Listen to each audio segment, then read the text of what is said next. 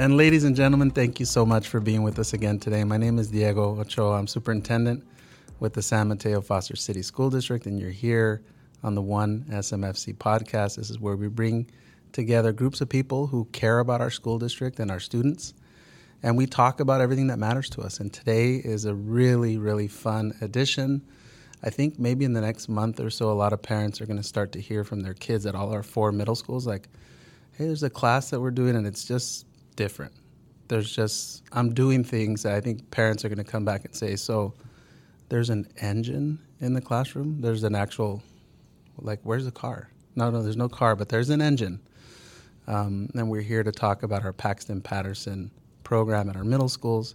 I'm going to let my colleagues, three wonderful colleagues, introduce themselves, starting with. I'm Ian Kastelic, and I'm the program specialist for science.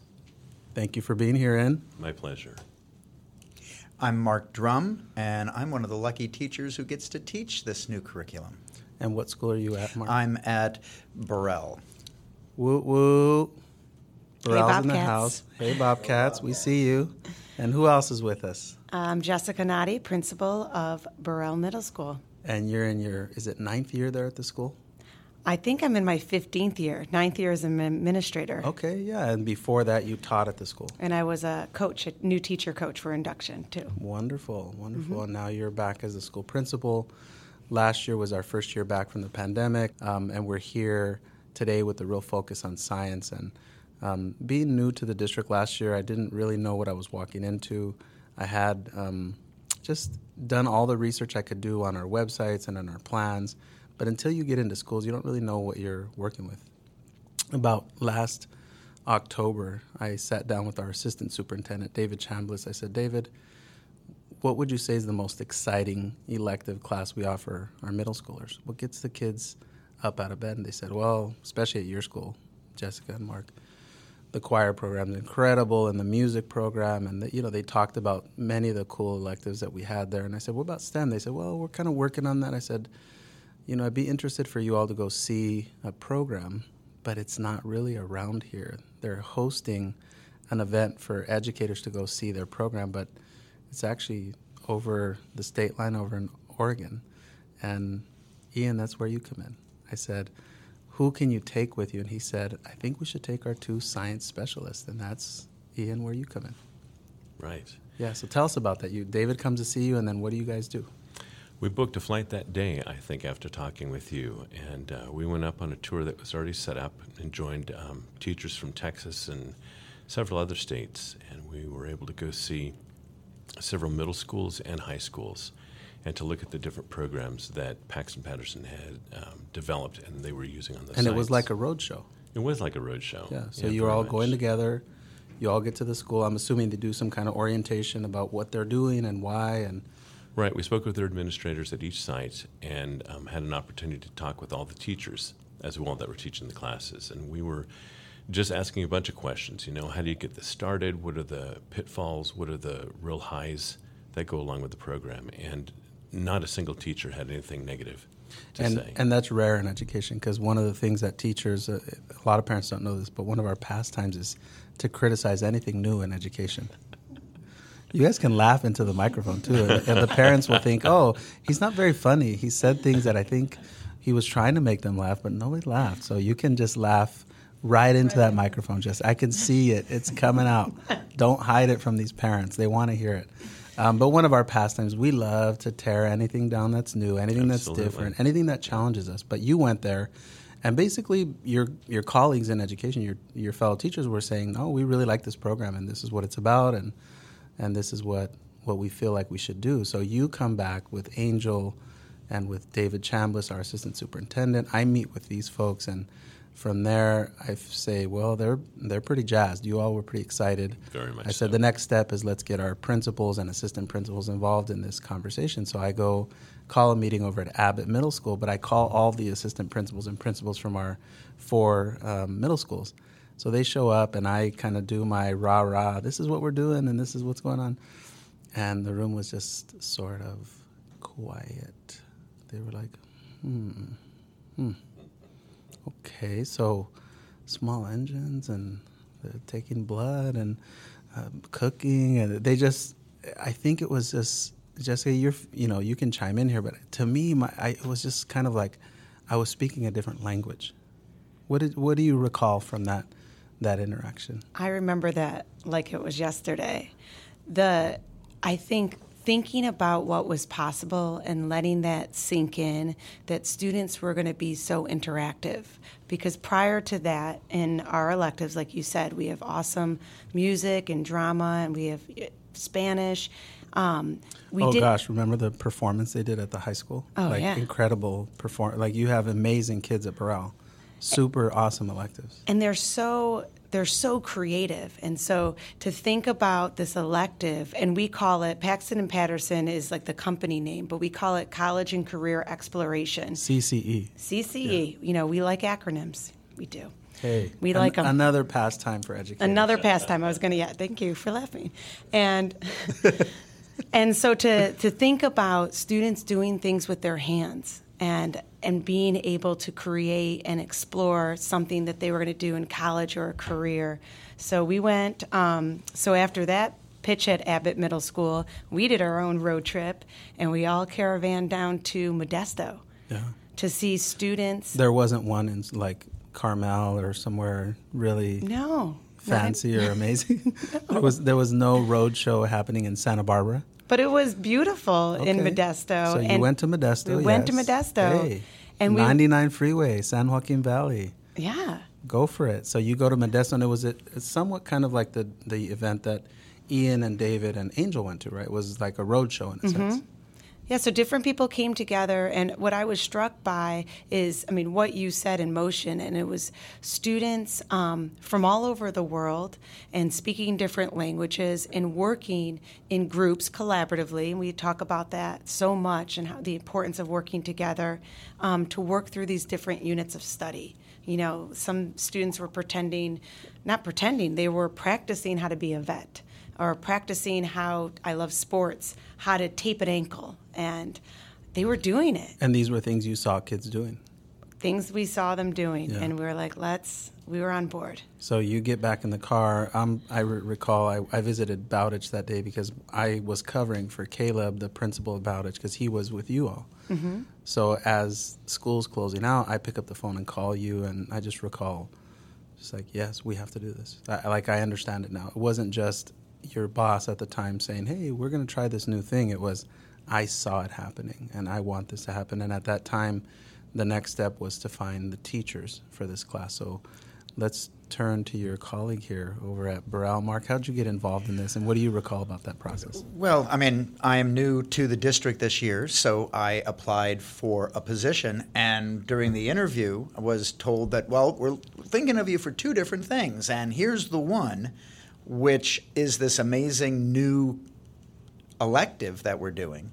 And that kids are going to work independently in pairs and they're going to do this and that. And I'm sitting there going, that sounds unbelievable, is what my inner voice was saying. And I was going, yeah, that sounds great. And, um, you know, and then I got the job. Thank you. And then He we beat had, out the rest. Every- Everybody else did not reach his level. There we go. Okay. And then went to training. Uh, Miss Merced sounded nice. Uh, we went to Yuba City. Okay, I know Yuba City. In, in, August, which was really warm. So it was 106. At least.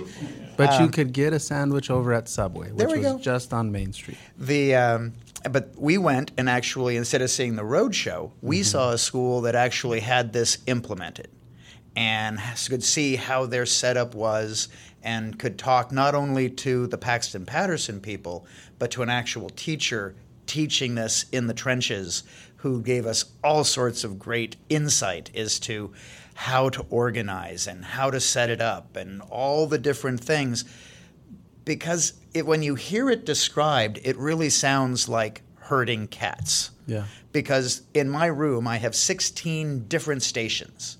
It's, Each- it's really 16 different lessons. 16 different units. Yeah. And each pair of kids is going to be at one of those doing something different than all the other kids in the class. That's right. And they're going to be seeing their friends doing something that they're going to want to do later. So they'll right. sign up for that one next, especially when they get to the introduction to culinary arts and they start making cookies and panini sandwiches yeah. and plating things that the, the other kids are going to go, that's what I want I want to do the culinary next. I want to I want to cook, can yeah. eat.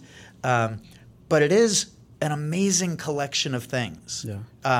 Because um, when you start hearing some of these titles, it, it, it just the, the imagination goes wild yeah. on what they're going to do. How are they going to do these things?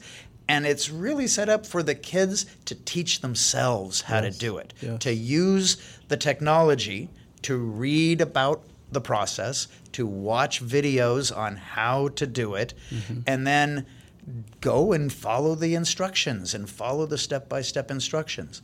And so it, it has lots of teacher supervision, but not a lot of teacher teaching. Um, I feel I'm more of a manager in this room than I yeah. am a teacher in the room. And you're supervising the line. You're exactly. Looking at, you're looking at everybody and the roles that they're playing, and you're saying, I need to go check in with this group. I need to go find out what's happening here.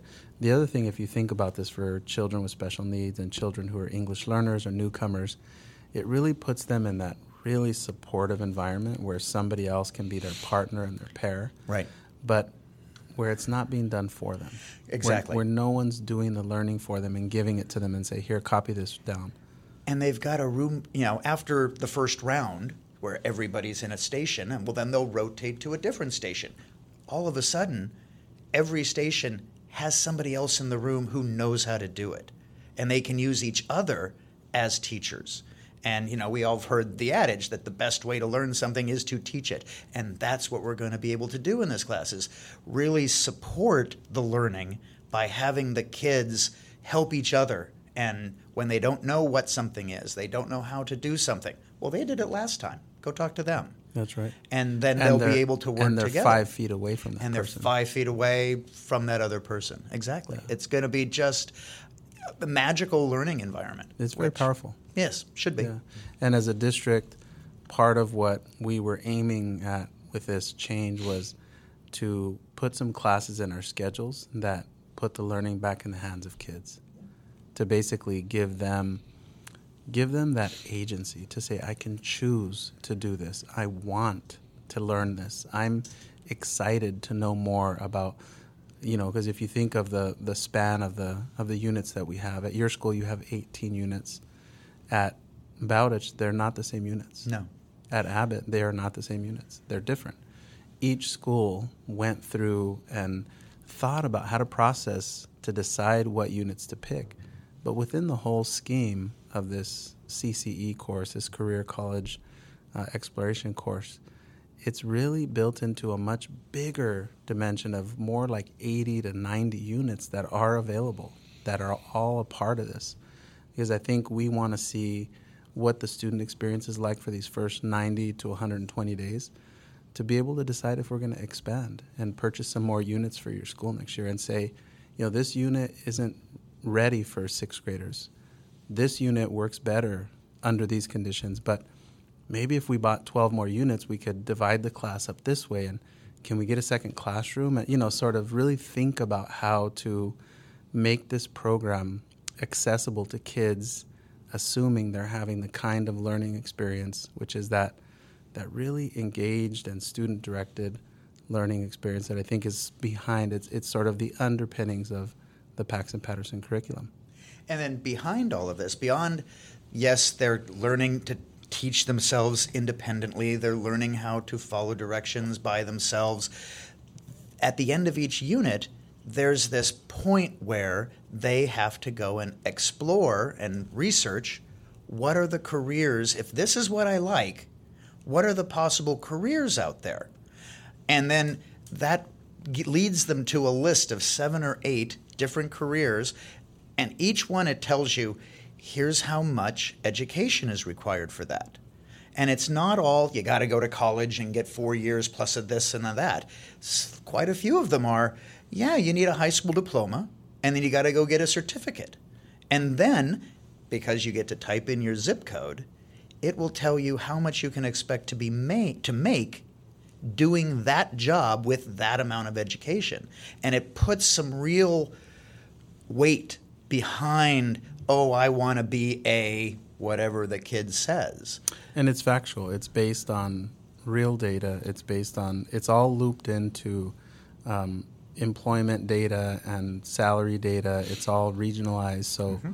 if you look up the, uh, you know, the average salary of electricians in San Mateo County, you're going to get a certain um, amount. But if you go and you change it to Little Rock, Arkansas, it's different because the system is is taking that very regionalized data and applying it to the analysis that kids are doing. Because we, what we want kids to do is we want them to think about what might be ahead in the future for them and what it means to pursue an AA degree or, or certificate. But there are some career fields where earning an AA degree gives you access to job A, but earning a BA degree gives you access to job B, and then earning your doctorate in the same field earns you access to job C, D, and E. And it's important that kids think about that and see how those career fields are part of a vertical dimension where you're saying, this is an entry level job. And the medical profession is a really great example, starting as a healthcare assistant to an LVN to an RN to an, you know, sort of what that scale looks like, and then thinking about what education is required. And, and you're working at Borel, you're getting the program off the ground. Ian, you're working with all four middle schools Bayside, Bowditch, Abbott, and Borel. What's your What's your take on where we stand with this program? I think the most powerful part of this program is that it broadens our students' horizons. I mean, the kids now at this point think about what they're going to do, and a lot of them traditionally will think about blogger. You know, they'll think about musician. They'll think about other things. They're all going to get rich on YouTube. Exactly, yeah. and this shows them other things that may, they may have ever considered before. You know, it, it, opens up the ideas of what can be, what's possible, and they don't know what they like yet. Yeah. They don't know what they're good at yet, and this can really enhance that. It opens the door for them. It does, and as uh, Mark was saying.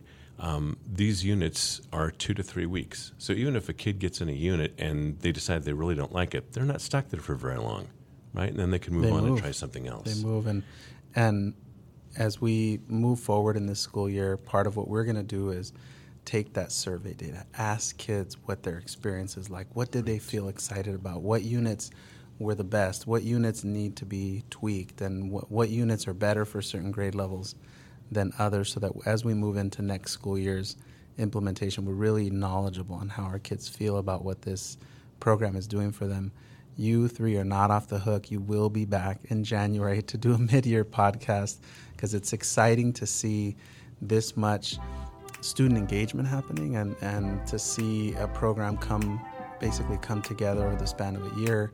I think we're really poised for a wonderful school year. I want to thank you all for being with me here today on the One SMFC podcast.